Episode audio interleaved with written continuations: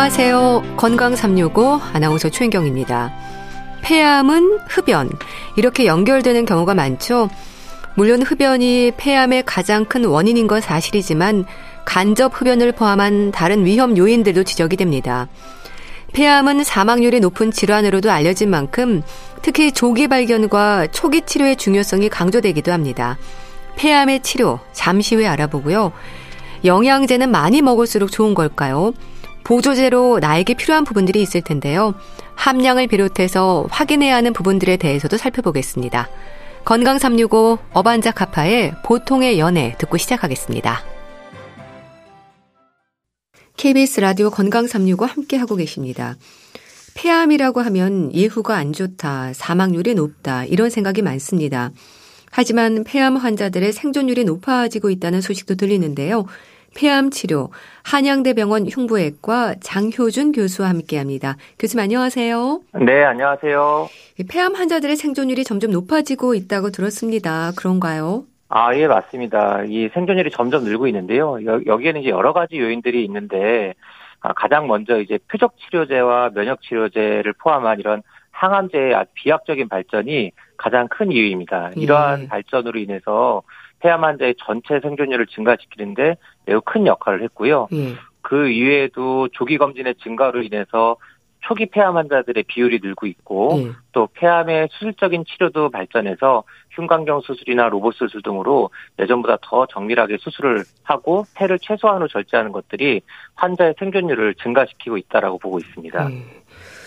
근데 또 여전히 사망률이 높은 암으로도 지적이 되는 건 맞는 건가요? 네, 맞습니다. 이 남자, 여자 모두 포함해서 암 사망률의 1위가 어, 계속 폐암입니다. 음. 그런데 이제 더 놀라운 거는 이렇게 사망률이 높은 폐암류, 폐암의 발생률도 점차 이제 올라가고 있다는 건데요. 원래 남자 같은 경우에는 위암이 항상 발생률 1위였는데 예. 최근 통계 자료에서는 폐암이 이제 위암을 넘어서 남자에서 발생률 1위의 암이 됐고 예. 여자에서는 폐암이 5위이긴 하지만 그 발생률의 속도를 보면 굉장히 빠르게 오르고 있어서 어, 이게 아마 사회적으로 큰 이제 문제가 앞으로 될 거라고 그렇게 예상을 하고 있습니다. 예. 폐암의 조기 검진율이 높아졌다는 말씀도 주셨는데요. 그만큼 초기 치료가 중요하다는 의미이기도 하겠죠. 네, 그렇죠. 어떤 암이든지 간에 폐암뿐만 아니라 조기에 진단해서 빨리 치료하는 것이 치료 성적을 올리는데 아주 중요한 요소고요. 음. 어, 아주 초기에 치료를 하는 경우에는 폐암이 이제 사망률이 높지만은 초기에 진단해서 치료하는 경우에는 장기 생존율이 90% 이상을 상회합니다. 예. 근데 여기서 조금만 더 진행하게 되면 치료 성적이 뚝뚝 떨어지게 됩니다. 예. 우리가 폐암이라고 하면요. 흡연을 일단 떠올립니다. 가장 큰 원인인 건 맞는 건가요? 담배를 오랫동안 피우다가 끊었거나 흡연을 하지 않는 분들 중에도 폐암 진단을 받는 경우도 있던데요. 네, 이게 예전에는 이 공식이 맞았거든요. 네. 폐암 환자의 90% 정도가 흡연자였고 비흡연자는 10% 정도였기 때문에 흡연을 하면 폐암에 걸린다 이런 얘기들을 이제 많이 했는데 네. 최근에는 이런 공식이 이제 맞아 떨어지질 않고 있습니다. 지금은 흡연자의 비율이 70% 정도, 비흡연자의 비율이 30%까지 이제 치솟고 있고 네. 이 비흡연자의 비율이 점점 늘고 있는 추세들이 늘고 있어요. 그래서 네. 이 폐암의 주된 원인은 당연히 흡연이 먼저겠지만은 아, 다른 원인들도 우리가 이제 주의 깊게 봐야 될 시점이 된 것 같습니다. 음. 그 가운데 주방 조리 시설을 비롯해서 환경적인 부분도 원인으로 지적이 되던데요. 어떤 의미인가요? 네, 그러니까 저희가 이제 비흡연자들이 폐암이 왜 늘고 있을까 이걸 이제 원인을 저희가 주목하고 있는 것들이 결국은 실내 대기오염과 실외 대기오염 이 두 가지인데요. 예. 실내 대기오염 중에 가장 흔한 것이 결국은 이제 주방에서 조리 시 발생하는 매연이거든요. 예. 이러한 매연은 이미 2010년도부터 국제암기구에서는 제1급 발암 물질로 분류돼서 관리를 하고 있는 상태입니다. 마찬가지로 실외 대기 오염도 비흡연자의 주된 폐암의 원인으로 지목되고 있어요. 그래서 음. 때문에 단순히 담배를 피지 않는 것을 넘어서 실내 실외 대기 오염에 신경을 개인 개별적으로 다 써야 되는 상황이 됐고 음. 저는 이제 환자분들 보면은 어 폐암 환자들을 이제 만나게 되거나 일반적으로 이제 환자분들이 질문을 하면 집안에 공기청정기를 꼭 준비하라고 아. 얘기하고 음. 주방에서 조리할 때는 환기를 시키라고 하고 어 대기 오염이 심한 날에는 마스크 를 꼭 쓰시라고 이렇게 권유를 드리고 있습니다. 예. 그래서 그런 부분들을 피하려는 예방적인 노력과 함께 조기 발견을 위한 정기 검진도 중요하다는 말을 많이 합니다. 일단 여기에는 흉부 엑스선 검사가 해당이 될까요? 아, 아닙니다. 이제 흉부 X선은 이제 뭐 폐를 이제 전체적으로 보는 검사긴 하지만 예. 아주 작은 폐암을 발견하는데 도움이 주지 못하는 것으로 이미 아. 밝혀져 있고요. 예. 어, 흉부 엑스레이에서 우리가 뭔가 보일 정도가 되게 되면 이미 어느 정도 덩어리가 음. 커진 상태입니다. 음. 그래서 폐암을 조기에 발견하기 위해서는 흉부 CT를 촬영해야 됩니다. 예. 그 국가 암 검진 사업으로 진행이 되는 그 말씀하신 저선량의 흉부 CT는 어떤 의미인가요? 검사 대상에서 나이 제한도 있지 않습니까? 네, 그러니까 이제 CT가 폐를 정밀하게 보고 좋은 검사긴 한데 아무래도 방사선 노출이 엑스레이에서 상당히 많기 때문에 예. 모든 사람을 일정하게 다 촬영하는 것은 이제 불필요한 방사선 노출을 위험이 있어서 그렇게 하지 않고 있고요. 예. 고위험 환자에 한해서만 국가암 검진 사업을 시행하고 있습니다. 근데 여기서 얘기하는 고위험 환자라 하는 것은 54세 어, 이상에서 하루에 예. 한 값씩 30년 이상 흡연한 환자분들을 이야기하고 예. 이러한 분들은 2년에 한 번씩 저설량 흉부 CT를 찍어서 폐암의 발생 유무를 확인하는 것이 좋겠습니다. 예. 증상으로는 어떨까요? 폐암의 초기 증상이 있을까요? 아, 안타깝게도 이제 초기 증상이 있으면 우리가 더 일찍 캐치하고 환자분들을 빨리 발견할 수 있을 텐데요. 음. 폐암의 초기에는 이제 증상이 없습니다. 무증상이고 음. 증상이 어느 정도 나타나게 되는 시점에는 이미 폐암이 상당히 진행되는 경우가 많습니다. 그래서 음. 흔히 나타나는 폐암의 증상은 이제 기침이라든지 피가래가 나온다든지 음. 가슴에 통증이 있다든지 뭐 목소리가 쉰다든지 하는 여러 가지 이런 증상들이 있을 수 있습니다. 네. 기침이라든지 이런 진행된 상태에서의 증상이 글쎄요 폐암을 의심하기보다는 다른 질환들로도 생각할 수 있을 것 같은데 어떤 좀 특징적인 부분이 있는지도 궁금합니다. 네, 아무래도 이제 우리가 환자분들이 호소하는 하나의 증상이 딱 하나의 질병으로 연결되는 게 아니기 때문에 음. 이제 증상을 하나를 호소하면 거기에 감별해야 될 질환들이 많이 있고요. 기침이나 객혈 같은 이런 증상들은 비단 폐암뿐만 아니라 폐렴이라든지 기관지염과 같은 호흡기계 감염과 감별이 예. 필요하고요. 뭐 흉부 통증 같은 경우에는 식도염이라든지 심혈관 질환 이런 것들도 있을 수 있고 예. 목소리가 쉰다면 뭐 후두염이나 식도 역류 이런 것들도 고려해야 되기 때문에 예. 어떤 증상이 딱 이건 폐암이다 이렇게 맞추기는 어렵고요. 어떤 증상이 계속 생기고 유지가 된다라고 하면 예. 비단 폐암뿐만 아니라 다른 병들을 우리가 감별하기 위해서 꼭 환자분들이 병원을 찾으셔야 될 것 같습니다. 네. 일단 그렇게 증상이 있다는 건 이미 암세포가 진행된 상태로 봐야 한다는 게 안타까운데요. 그럼 폐암을 확인하기 위한 검사는 다양한가요? 아, 네, 여러 가지 검사들이 있는데, 일단 저희가 처음에 폐암이 의심이 되면은 가장 큰 검사 두 가지를 하는데, 앞서 얘기한 흉부 CT와, 음. 그 다음에 PET CT, PECT라고 하는 암의 활성도를 보는 이제 CT가 있습니다. 이거를 이제 검사를 하고, 음. 그 이후에 폐암이 진단되거나 폐암 가능성이 상당히 높다라고 판단이 되면, 다른 장기로의 전이가 있는지 머리 MRI도 찍어보고 뼈 스캔 검사도 하고 기관지 내시경으로 안도 직접 살펴보는 이런 여러 가지 다양한 검사들이 준, 어, 저희가 준비를 하고 있습니다. 네. 암의 위치나 크기를 확인하는 건가요? 네, 암이 이제 크기가 얼마나 큰지 또 주변으로 어, 얼마나 침습을 했는지 침범을 네. 했는지 또 아니면 주변으로 얼마나 이제 전이를 흩어 흩어져 있는지 이런 것들을 이제 확인을 하고 네. 어, 그거에 따라서 우리가 이제 병기를 나누게 되는 거죠. 음. 그럼 폐암 치료를 하기 전에 조직 검사가 필요하다는 건 어떤 의미인가요? 진단을 위해서 수술을 하기도 한다면서요. 일단은 이제 우리가 CT라든지 엑스레이라든지 이런 데서 폐에 혹이 보인다. 예. 그러면 이제 우리가 폐암을 의심하지만 이 보인다고 해서 무조건 폐암은 아니거든요. 음. 저희 나라에는 이제 결핵 환자들도 많기 때문에 결핵종이라든지 아니면 다른 곰팡이균 감염 이러한 여러 가지 염증성 질환들도 폐에 혹을 이루기 때문에 이게 음. 정말 폐암이 맞냐 아니냐를 조직학적 검사를 통해서 정확하게 진단을 해야 되는데 음. 이게 종양이 크거나 주변에 전이가 돼 있는 경우에는 조직학적 진단을 하기가 기관지 내시경이나 바늘로 찔러서 조직을 얻기가 수월하지만 음. 최근에 이제 초기에 진단되는 경우에는 그 작은 혹에 대해서 조직학적 진단을 내리기가 상당히 어렵습니다. 음. 그래서 이런 경우에는 영상학적으로 폐암이 의심되는 경우에 진단 목적으로 이제 수술을 들어가서 그 부위를 절제하기도 합니다. 예. 그 폐 같은 것도 조직 검사를 하는 걸 간단하게 할 수 있습니까? 네, 그렇습니다. 이제 기관지 내시경 들어가서요. 그 기관지 안에 폐가 이렇게 폐암이 자라나온 게 보이면 음. 그 중에서 일부분만 떼내기도 하고요. 아니면 흉벽 쪽에 가까이 위치해 있는 경우에는 흉벽 쪽에서 바늘로 찔러가지고 음. 그 바늘 끝에 묻어나오는 조직으로 우리가 암세포를 확인하기도 합니다. 음. 그런데도 폐암의 상당 부분이 수술이 불가능한 경우라는 말도 있던데요. 그렇습니까? 어, 이제 예전에는 그랬습니다. 왜 그러냐면 이제 예전에는 검진을 이라는 걸 하지 않았기 때문에 환자분들이 병원을 증상이 있어야 찾아오고 증상이 있으면 많은 부분들이 이제 진행된 상태였기 때문에 음. 수술 못하는 경우가 많았는데 최근에는 조기 검진들을 많이 하고 있고 초기에 발견되는 분들이 많아서 전체 폐암 환자의 약 40% 정도는 수술이 가능한 병기로 평가가 되고 있고요. 음. 나머지 60% 정도는 여전히 수술이 불가능한 병기로 발견되고 있죠. 네. 정기 검진으로 조기 발견하는 게 중요하다는 걸 다시 한번 느끼게 되는데요. 수술뿐 아니라 다른 치료 방법들도 많죠. 네, 폐암 치료는 이제 크게 수술적인 치료 방법, 그리고 이제 항암 치료, 그리고 방사선 치료 이게 세 가지가 있고요. 이 세 가지 방법이 이제 폐암 치료의 큰 축을 이루고 있습니다. 예. 그렇게 방사선이나 항암 또 수술을 결정하는 기준이 뭔가요? 두 가지 요소가 중요한데요. 제일 먼저 이제 환자의 임상 병기가 중요합니다. 음. 그래서 일반적으로 1기, 2기인 경우에는 수술적 치료가 가능하고 3기, 4기로 갈수록 항암 및 방사선 치료가 이제 중요해지게 되고요. 음.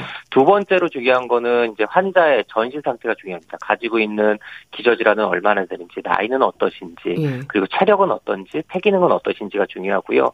1기, 2기라 하더라도 수술을 견디시기가 어렵다라고 판단되면 수술보다는 방사선 치료를 권유하기도 합니다. 음. 또한 이제 전신 상태가 아주 좋으신 분들, 젊으신 분들 같은 경우에는 3기, 4기라 하더라도 우리가 어, 수술적 치료를 때론 고려하기도 합니다. 예. 그럼 폐를 어느 정도 절제하는지가 중요한가요? 어, 일반적으로 이제 폐는 오른쪽에 3개의 덩어리, 왼쪽에 2개의 덩어리에서 총 5개의 덩어리로 이루어져 있고요. 전통적으로는 이제 폐암이 침범해 있는 하나의 덩어리를 다 절제하는 것이 폐암 수술의 기본적인 수술이 됐지만 최근 이게 조기 진단이 되고 아주 작은 폐암들이 진단이 되기 때문에 최근에는 그 한 덩어리보다 더 작은 어, 덩어리로 나누어서 절제하기도 합니다. 예. 구역 절제술, 폐엽 절제술이라는 게 있던데 이거는 뭔가요? 이름이 좀 어려운데요. 네, 제가 앞에서 아까 덩어리라고 표현을 했는데요. 이거 이제 정확하게 해부학적 용어로 얘기하면 폐엽이라고 얘기를 하는 거거든요. 예. 그래서 이제 이거 하나의 폐엽을 절제하는 것을 폐엽 절제술이라고 명칭을 하고요. 예. 그 폐엽보다 저, 더 작은 구역을 절제하는 것을 구역 절제술이라고 이야기합니다. 예. 그런 수술 방법들은 흉곽경으로 하나요? 대부분의 이제 폐암 수술은 거의 95% 이상이 흉곽경으로 진행이 되고요. 예. 하지만은 때로는 이제 주변 구조물들을 많이 침범했거나 유착이 심하거나 암이 너무 큰 경우에는 예전 방식으로 가슴을 열어서 하는 수술을 하기도 하고 최근에는 또 로봇 수술들이 대두가 되고 있으면서 조금씩 조금씩 그 비중을 늘려가고도 있습니다. 예. 그럼 개복도 많습니까? 어, 개복하는 비율은 보통은 10% 미만으로 있습니다. 예. 그 경우는 어떤 경우인 건가요? 어, 예를 들어서 이제 주, 뭐, 큰 혈관을 침범했다든지, 예. 심장에 가까이 있는 혈관을 침범했다든지, 아니면 기관지를, 주기관지를 침범했다든지, 아니면 종양의 크기가 뭐 10cm 정도로 아주 큰 경우에는, 어, 흉관경으로 진행하기가 좀 많이 어렵죠. 예. 그럼 수술이 고려가 되는 1기, 2기라고 한다면 어느 정도의 상태를 말하는 건가요? 어, 1기, 2기인 경우는 이제 주로 어, 폐 크기, 폐암의 크기가 4cm 이하이고 주변 임파선으로 전이가 없으면 우리가 1기라고 이야기를 하고요. 음. 폐암의 가까이에 있는 임파선까지만 전이가 있으면 저희가 이기라고 얘기합니다. 그래서 이런 경우에는 수술을 했을 때 예. 다른 치료 방법보다 훨씬 더 생존율을 어, 유리하게 우리가 끌고 갈 수가 있습니다. 예. 그런 경우에는 폐를 그냥 부분 절제하는 건가요? 어, 아니요. 그러진 않습니다. 일단은 폐 이제 구역 절제술까지 가려고 그러면 폐암의 크기가 2cm 이하 정도 아, 돼야 아, 네. 구역 절제술을 저희가 고려할 수 있습니다. 네. 수술 후에 어떤 부분들이 또 관찰이 될까요? 수술 후에 관리도 중요할 텐데요. 아무래도 수술 직후에 제일 중요한 거는 이제 저희가 부작용을 막아야 되거든요. 네. 가장 흔한 부작용이 이제 폐렴입니다. 이 환자분들이 수술 끝나고 나면 가슴을 수술했기 때문에 호흡할 때마다 가슴에 통증이 느껴져서 아, 예. 어, 심호흡을 못하거나 기침을 못하시거든요. 예. 그래서 제일 중요한 거는 수술 끝나고 빨리 걷고 심호흡하고 기침하는 것이 가장 중요하겠습니다. 예. 입원 기간이 긴가요? 보통 흉곽경으로 수술하면은 빠른 분들은 5일, 뭐 조금 긴 분들은 한 10일 정도 입원을 하시게 됩니다. 예. 그 호흡하는 부분에서 많이 힘들어 한다고 하셨는데, 그럼 호흡과 관련한 재활 치료도 필요합니까? 어, 우리가 수술 직후에 직접적으로 재활의학과에 뭐 내려가서 호흡 재활을 하거나 그러지는 않고요. 예. 수술 전에 저희가 미리 기침하고 심호흡하는 것들을 미리 교육을 하고 잘 하셔야 된다라고 강조를 드리고 예. 수술 직후에는 저희가 제일 중요한 게 진통제로 잘 조절하는 거 이런 것들을 하면서 물론 아무리 진통제로 잘 조절해도 환자분들이 통증을 아예 없앨 수 아, 없기 때문에 예. 그걸 이제 환자분들이 좀 견디고 좀 해주셔야 되고요. 때로는 이제 아무리 우리가 잘 교육을 하고 권유를 해도 환자분들이 못 하시는 경우에는 어, 가래가 쌓이고 이제 폐렴이 진행하거나 이럴 때 기관지 내시경을 통해서 저희가 가래를 직접 빼주는 경우도 드물게 있을 수 있습니다. 음, 그 가래에 대한 중요성이 이렇게 강조가 되는 건 폐렴으로 갈 수 있기 때문인 건가요? 그렇죠. 아무래도 이제 폐렴이 폐암 수술뿐만 아니라 뭐 다른 수술에도 수술에서도 가장 위험한 합병증 중에 하나인데 예. 폐암 수술에서는 폐렴의 빈도가 다른 수술에 비해서 훨씬 더 높게 나오거든요. 예. 그큰 이유가 가슴 부의 통증 때문에 환자분이 기침을 못하기 때문입니다. 어, 그럼 가래를 뱉어내는 게 상당히 중요한 거겠네요. 네, 맞습니다. 예. 그 폐암 3기 이상 같은 경우는 수술이 어려운 상태로 이제 방사선이나 항암으로 진행이 된다고 하셨는데 이런 방법조차 어려운 경우도 있을까요? 부작용에 대한 걱정도 하시던데요. 네, 맞습니다. 이제 일반인들께서 이제 이해하실 때, 어, 수술이 이제 힘들고 항암이 좀 쉽다, 이렇게 생각하시는 분들이 꽤 많이 아, 계세요. 네. 그런데 실제로는 수술은 정말 한 일주일만 견디시면은 금방 회복하실 수 있는 반면에 네. 항암 치료, 특히나 이제 전통적인 방법, 네. 요새 나오는 면역 치료나 아니면 표적 치료제가 아닌 고식적인 방법의 이제 주사 항암 요법은 수술보다도 상당히 힘듭니다. 그래서 오히려 환자분의 연세가 많거나 체력이 떨어져 있는 경우에는 항암 치료를 하지 못하는 경우도 있어요. 예. 그래서 그럴 때는 이제 방사선만 전신적으로 우리가 어, 암세포를 박멸하지 못하고 죽이지 예. 못하고 그 부분에 있는 큰 부분만 방사선으로 조절하기도 합니다. 예. 그럼 방사선이나 이제 항암부터 진행을 하고 수술적 치료로 이어가는 경우도 좀 많은 건가요? 아, 네. 저희가 보통 아까 기수가 1기, 2기, 3기, 4기 이렇게 있는데 음. 3기의 경우에는 3기의 경우에는 이제 항암 방사선 치료를 먼저 시작하고 이후에 수술을 하거나 아니면 수술 먼저 하고 항암 방사선 치료하거나 이렇게 세 가지의 치료를 다 같이 들어가야 수술 성적이 그러니까 치료 성적이 좋다라고 되어 있습니다. 그런데 앞서 얘기한 대로 이 세 가지 치료가 다 들어가려면 예. 환자분이 어느 정도의 체력과 음. 어, 전신 상태가 양호해야 되겠죠. 예.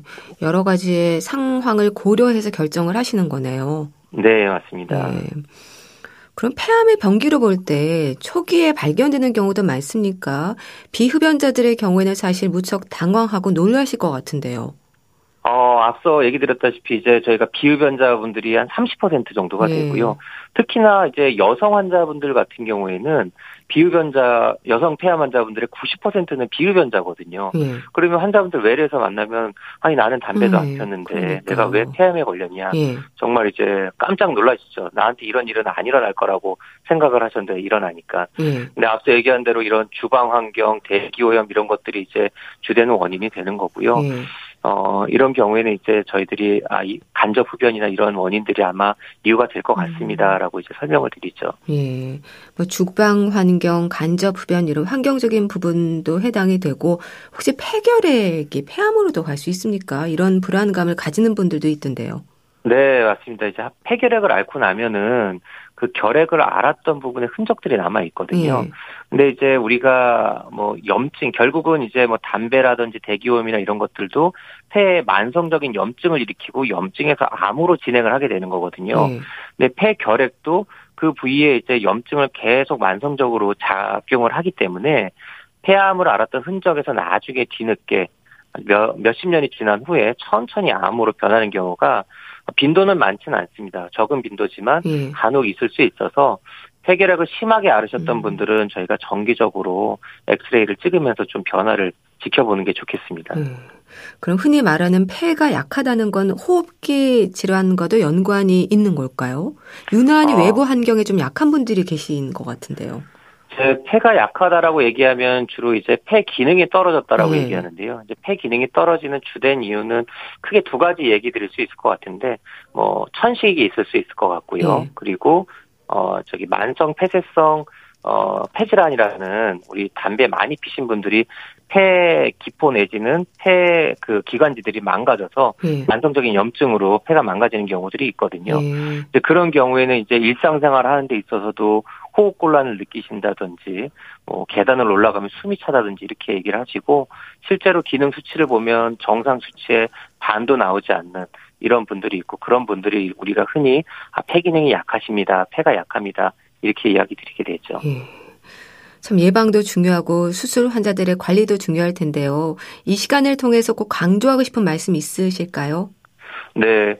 앞서 얘기 드렸지만 여러 가지 환경 요인도 있지만 결국 제일 중요한 거는 어 흡연이거든요. 예. 그래서 지금 혹시 이 방송을 듣고 계신 청취자분들 중에 흡연자가 계시다면 꼭 금연하시기를 아, 다시 한번 강조를 드리고요. 예.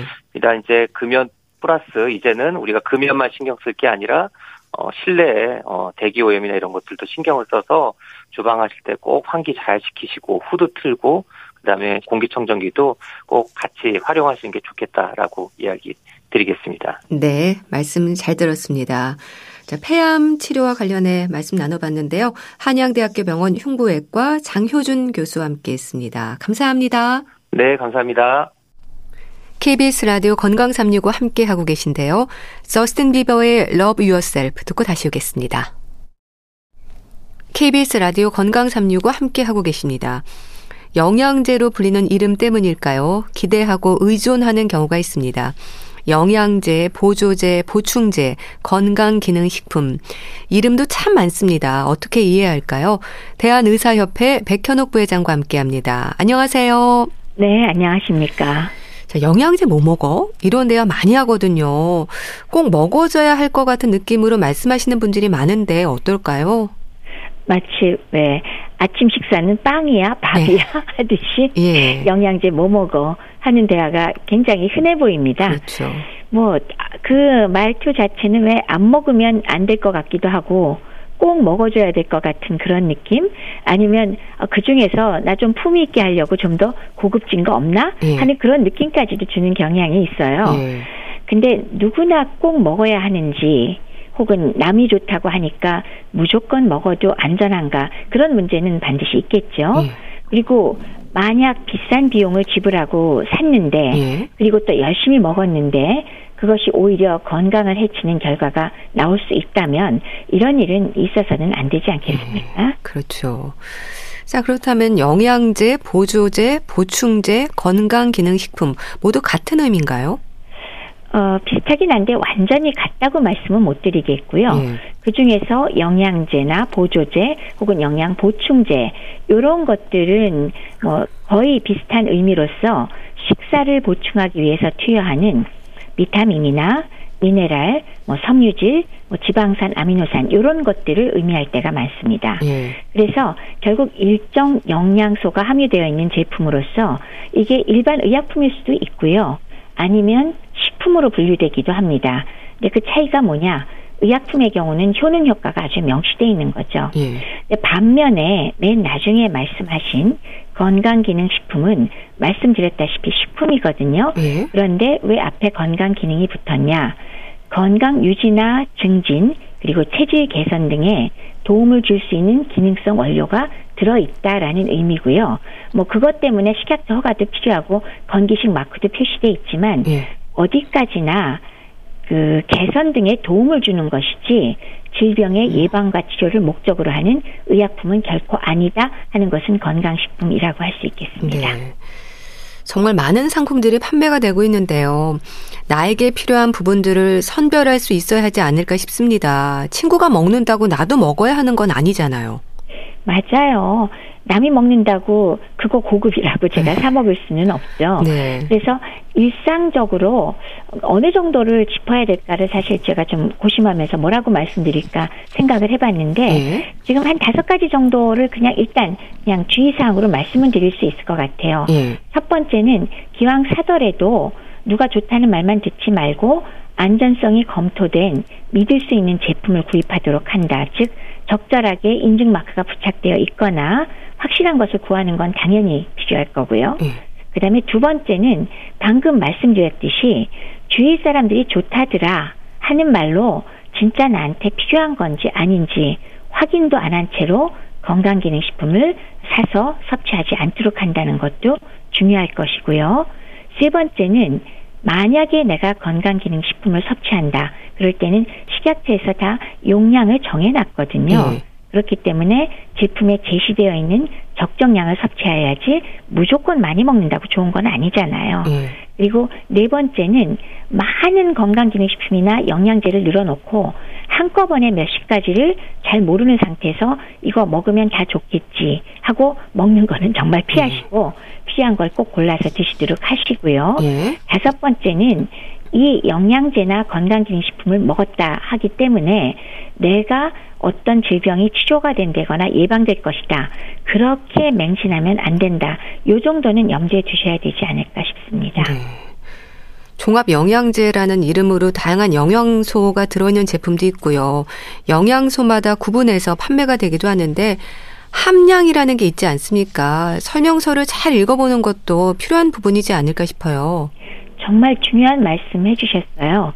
그러니까 왜 각각에 들어있는 양들이 그래도 나름 뭐 하루에 필요한 양을 감안하기도 하고 먹는 횟수나 이런 걸 감안해서 나와 있기는 한데 예. 또 여러 가지 영양제를 한꺼번에 먹는 잡수는 분도 계시고 하기 때문에 각각의 함량을 잘 살펴보고 설명서를 잘 읽어본 다음에 또 잘 모르겠으면 전문가하고 상의해서 필요한 것을 드셔야지 어, 해가 되지 않겠죠. 예. 너무 과잉 섭취하면 그거 자체도 문제가 될 때가 굉장히 많기 때문에 매우 중요한 사항입니다. 예.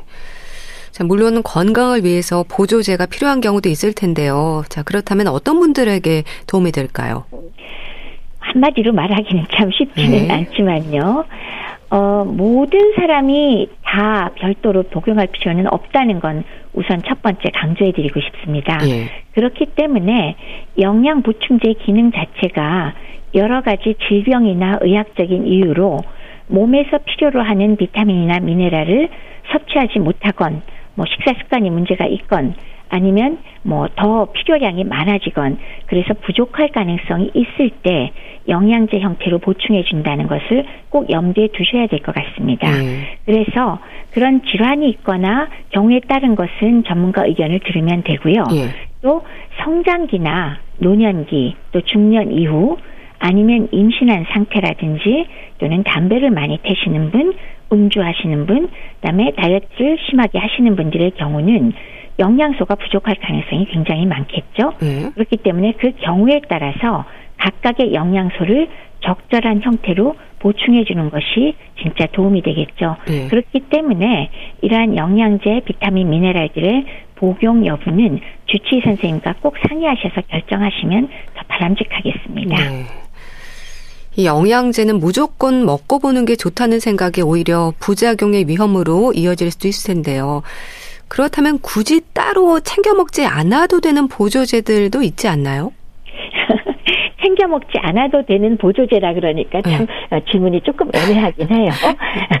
우선 첫 번째는 건강한 사람이 무조건 먹을 필요는 없다는 말씀 다시 한번 드리고요. 네. 어, 연령이나 증상에 따라서 부족한 영양소 제공하는 것이 우선이니까 뭐 예를 든다면 골다공증에 걸릴 위험이 큰 폐경기 이후의 여성은 당연히 골다공증을 막기 위해서 뭐 칼슘, 마그네슘 제품과 비타민 D 같은 것의 복합 제제 뭐 필요할 경우가 있겠죠. 근데 네. 그거 이외의 것이 반드시 필요하진 않을 거고요.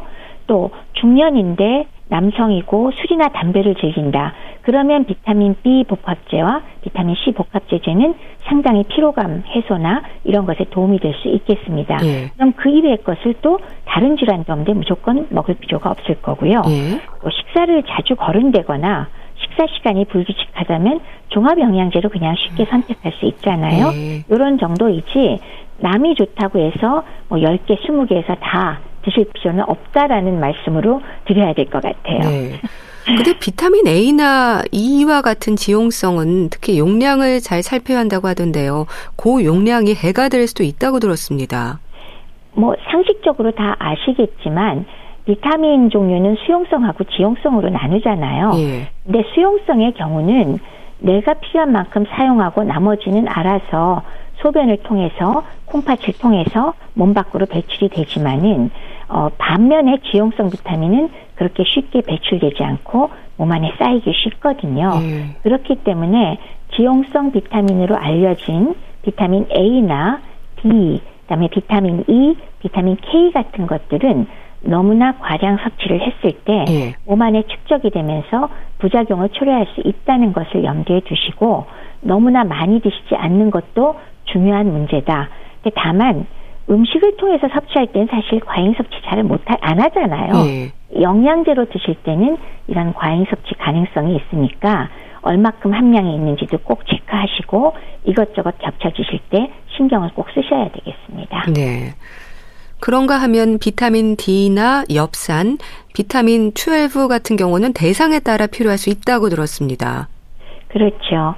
비타민 D는 같은 지용성 비타민이긴 하지만 일단 나이가 드신 분들이 부족한 경우가 많고 예. 우리나라 분들은 검사를 하면 대체로 우리가 권장하는 양보다는 혈청에서 농도가 좀 낮은 편이 많습니다. 따라서 이 경우는 검사를 해보고 어, 노인이나 아니면 젊은 분이건 부족하면 일단 어, 보충을 해주실 필요가 있겠고요. 예. 엽산과 비타민 B12는 사실은 굉장히 여러 가지 의미로 중요하고 특히 노인들한테는 엽산 B12가 부족할 경우에는 호모시스테인이 올라가면서 동맥경화를 또 빨리 유발시키잖아요. 예. 그래서 그런 면에서 엽산과 비타민 B12, B6 같은 경우는 나이가 드신 분이거나 그다음에 호모시스텐이 올라가 있을 경우에는 오히려 비교적 좀 많은 용량을 공급을 해야 되기 때문에 이런 경우는 상당히 중요한 요소이기 때문에요. 반드시 공급해 주는 게 필요합니다. 네. 뿐만이 아니라 비타민 B12는 노인이기 때문에 그렇기도 하지만 위궤양이나 역류성 식도염 치료제로서 강력한 산 억제제를 쓰면 역시나 B12 흡수가 잘 안 되거든요. 예. 그래서 이런 경우에 심하면 빈혈이라든지 말초 신경염 같은 것 그리고 인지 기능 장애도 올 수가 있거든요. 그래서 어, 결핍이 의심이 되면은 반드시 보충을 해야 된다는 것을 기억해 두시면 좋겠습니다. 네. 칼슘제는 어떨까요? 골다공증의 위험이 있는 경우가 아니라면 굳이 필요하지 않다는 말도 있던데요. 그렇죠. 보통은 영양제 그러면 칼슘부터 먼저 찾으셔서 저는 좀 걱정은 하고 있습니다. 음. 아까 말씀드렸듯이 중년 이후에 폐경기 이후에 여성의 경우는 에스트로겐이 없어지기 때문에 골다공증 위험이 굉장히 높아지거든요. 이런 경우는 사실은 섭취량이 부족할 때 칼슘과 함께 활용을 잘 하도록 마그네슘 그리고 비타민 D 꼭 보충할 필요가 있지만은 네. 칼슘제를 골다공증 위험이 없는 경우에도 먹는다 그러면 오히려 같은 이가 이온으로서 아연이나 다른 철분 같은 이가 이온의 흡수를 방해하는 음. 역할을 할 수도 있고 예. 또 너무 많이 들어갔을 때 신장 기능에 장애를 일으킬 수도 있고 또 경우에 따라서는 또 불필요한 곳에 침착이 되거든요. 예. 예를 들면 동맥경화 플라크를 더 많이 형성한다거나 신장 결석을 더 만든다거나 이런 문제들이 있기 때문에 꼭 필요한 경우가 아닐 경우에는 칼슘제 역시 과다하게 드시지 않는 것이 좋겠습니다. 네. 또 빈혈이 있는 사람에게 필수적으로 얘기가 되는 철분은 어떨까요? 중년 이후로는 조심할 필요가 있다고 하던데요. 맞습니다. 빈혈이 뭐 여러 가지 원인이 사실 있을 수 있지만 철분 부족이 가장 흔한 것은 맞습니다. 네. 그래서 명확하게 철분이 부족한 빈혈의 경우는 철분제 투여 분명히 해야 됩니다. 네. 어, 빈혈 수치가 정상화되고 철분의 저장량까지 정상화될 때까지 충분히 투여해야 되는데 만약에 특히나 나이 드신 분의 경우 빈혈의 원인이 철분 부족이 아닌 다른 영양소가 부족할 때도 있고 네. 더 많은 경우는 그냥 만성 질환에 의해서 염증성으로 빈혈이 어느 정도 생겨갖고 변화 없이 유지되는 경우가 있어요. 근데 이런 경우에 아 빈혈이 있구나. 그리고 철분을 투여를 많이 하게 되면 예. 간에 축적되는 경향이 있고 오히려 인체에 산화 스트레스를 가하게 되어서 결과적으로는 건강에 도움이 되지 않고 예. 기존 질환을 악화시킬 수도 있습니다. 따라서 확인하지 않고 연세 드신 분이 빈혈이 있다고 해서 무조건 철분 보조제를 잡수는 것은 피하시는 게 좋겠습니다. 예.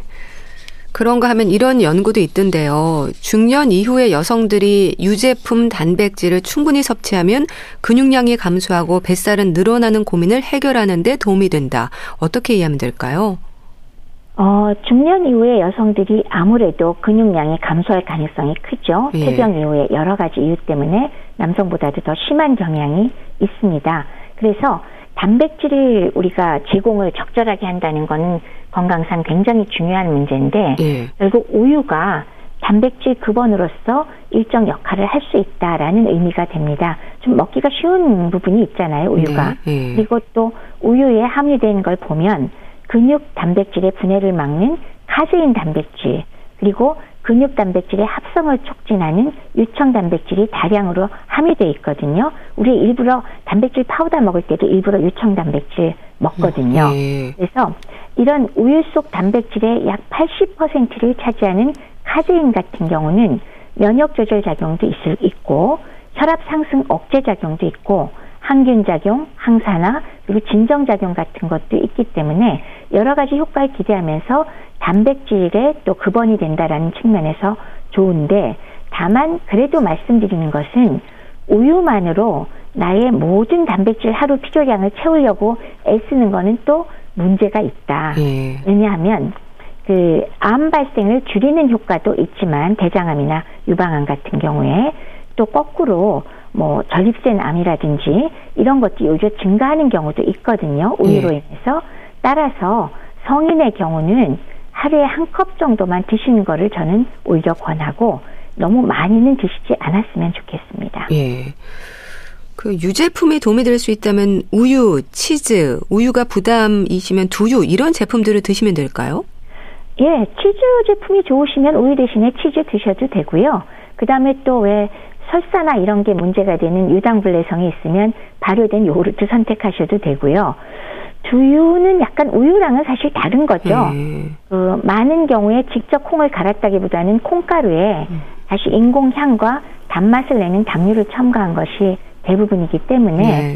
만약에 두유를 선택을 하신다면 가급적 당류가 적거나 첨가 안 된 것을 선택하시면 어느 정도는 도움이 될 겁니다. 네. 근데 아까 우유에서도 말씀드렸지만 애를 써서 이거를 많이 먹으면 좋을 것이라는 생각에 많이 많이 많이 이거는 제가 예. 우유건 두유건 권하지 않습니다. 네. 하루에 한 개 정도는 드셔도 괜찮다. 그리고 역시나 새끼 식사에 건강한 단백질 식품을 일정량 매번 드시는 것이 가장 바람직한 방법이 되겠습니다. 네. 이건 어떨까요? 요즘 식사 대용으로도 많이들 드시는 단백질 파우더 있지 않습니까? 근데 단백질 파우더에는 단백질만 들어있는 게 아니어서 구성을 잘 살펴야 한다고 들었습니다. 맞습니다. 단백질 파우더에 물론 뭐 단백질로만 구성된 것도 있고 그렇긴 하지만 단백질 파우더라고 해서 다양한 걸 살펴보시면 아시겠지만 거기에 뭐 유청 단백질, 대두 단백질, 음. 카제인 외에도 아미노산 종류이지만 어쨌건 크레틴, 그 다음에 분지 아미노산 BCAA, 예. 그 다음에 알기닌, 글루타민 같은 게 포함되기도 합니다. 근데 이건 일단 단백질류에 다 들어가긴 하고요. 예. 그거 외에도 우리가 소위 영양소라고 얘기하는 비타민 A나 B, C, 비타민 E, 철분, 칼슘, 아연, 비타민 D 이런 거 다 들어있는 것들도 많거든요. 예. 그렇기 때문에 반드시 드시기 전에 내가 먹는 단백질 파우더에 들어있는 것들이 무엇인가를 충분히 확인하시고 나한테 맞는 걸 고르셔야 합니다. 예. 그러니까 말하자면 비타민 영양제와 단백질 보충제를 함께 먹을 때 함량을 조심해야 하는 건데 어떤 위험이 있을 수 있는 걸까요? 방금 말씀드렸듯이 단백질 파우더라고 되어 있는데 모든 영양소를 다 포함하고 있는 것들이 있어요. 예. 그리고 용량이 좀 각각이긴 하거든요. 그런데 거기에다가 이건 단백질이니까 그리고 내가 종합 영양제건 아니면 기존에 드시던 비타민 D건 칼슘이건 아연이건 이거를 똑같이 드신다면은 예. 사실은 오히려 과량 드시게 되는 것 때문에 앞서 말씀드렸듯이 쓸데없이 철분이나 예. 칼슘이 과다하게 들어가는 것도 문제가 될 수 있고요. 그리고 지용성 비타민 같은 거 몸에 축적될 수 있잖아요. 그런 것들이 다 문제가 되니까 꼭 함량 잘 살펴보시고 내가 먹는 다른 영양제도 다시 한번 살펴보시고 맞춰서 드셔야 되는 것 필요합니다. 네. 어린이 단백질 보충제도 있지 않나요? 일반 영양제와 함께 먹을 때 살펴는 부분들도 있을까요? 사실 비슷한 상황입니다. 어린이용이라고 나온 것도 있더라고요. 근데 기본적으로 어린이의 경우는 요새 또 키 크라고 아마도 음. 많이 주는 것 네, 같기도 한데 네.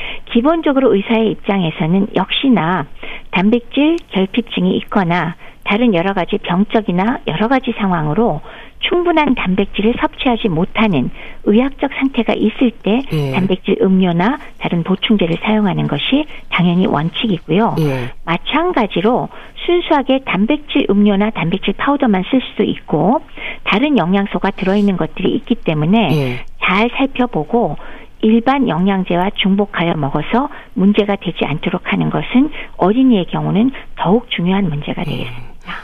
그럼 이렇게 지나친 섭취가 문제가 됐을 때 나타나는 증상이 있습니까? 어, 단백질 보충제만 놓고 얘기한다면 단백질 보충제로 인한 부작용 1번은 아까 왜 우유에서 나오는 유청 단백질하고 카제인을 굉장히 좋은 단백질 파우더의 재료로 여기거든요. 예. 근데 만약에 유당 불내성이 있는 사람이면 단백질 보충제 먹기 시작하면서 설사도 날수 아, 있고 예. 배가 부글부글 거리면서 배에 가스 차서 붓고 팽만감, 뭐 소화장애 다 있을 수 있겠죠. 예. 그래서 그게 일단 제일 흔하게 나타나는 증상일 거고요. 그다음에 단백질이 필요하다 그래서 실제로 운동도 별로 하지 않으면서 단백질을 매우 많이 먹게 되면 이게 탄수화물이 아니지만 역시 과다하게 되면 몸 안에서 변환이 돼서 역시 지방으로 쌓이거든요. 예. 체중이 증가할 수 있습니다. 그리고 또 유청 단백질의 장점일 수도 있지만 혈압을 좀 낮추는 효과가 있는데 어쨌건 너무 떨어질 수도 있고 네. 또 단백질 양이 과다하면은 콩팥 기능도 떨어질 수 있고 신장의 결석도 만들 수 있거든요. 그 다음에 콩 단백질 종류의 문제는 또 콩 단백 자체가 호르몬 교란을 일으킬 수가 있어요. 예. 이게 일종의 식물성 에스트로겐이기도 하기 때문에 그런 문제가 있고 유전자 변형 콩에 의해서는 또 glyphosate라는 함유 물질로 음. 인해서 또 문제가 생길 수 있고요. 예. 또 콩에 들어있는 genistein 같은 거는 남성이 여성형 유방이 생기는 경우나 발기부전 같은 것도 일어날 수 있거든요. 예. 또 지나치게 많이 먹으면 간 손상도 가능성이 있고 중금속이 함유된 좋지 않은 제품을 먹으면 역시 문제될 거 음. 당연하고 네. 암발병도 관계가 있다 그러니까요. 네. 이거 상당히 신경 쓰셔야 되고요. 마찬가지로 또 어, 소위 말하는 성장인자가 많이 들어 있으면 여드름이 심해지는 경우도 있고 거꾸로 네. 탈모가 유발되는 경우도 있으니까 네. 과하게 드시는 거 문제가 될 거고 단백질 파우더 제품 드시다가 이런 문제가 있으면 아 이것 때문에 그런 거 아닌가 한 번씩 생각해 보셔야 됩니다. 네, 알겠습니다. 자, 나에게 어떤 영양소가 부족한지 또 식습관이라든지 건강 상태를 살피는 게 우선이라는 말씀도 주셨는데요. 대한의사협회 백현옥 부회장과 함께 했습니다. 말씀 잘 들었습니다. 감사합니다. 네, 고맙습니다. 10cm의 쓰담쓰담 보내드리면서 인사드릴게요. 건강365 아나운서 최인경이었습니다. 고맙습니다.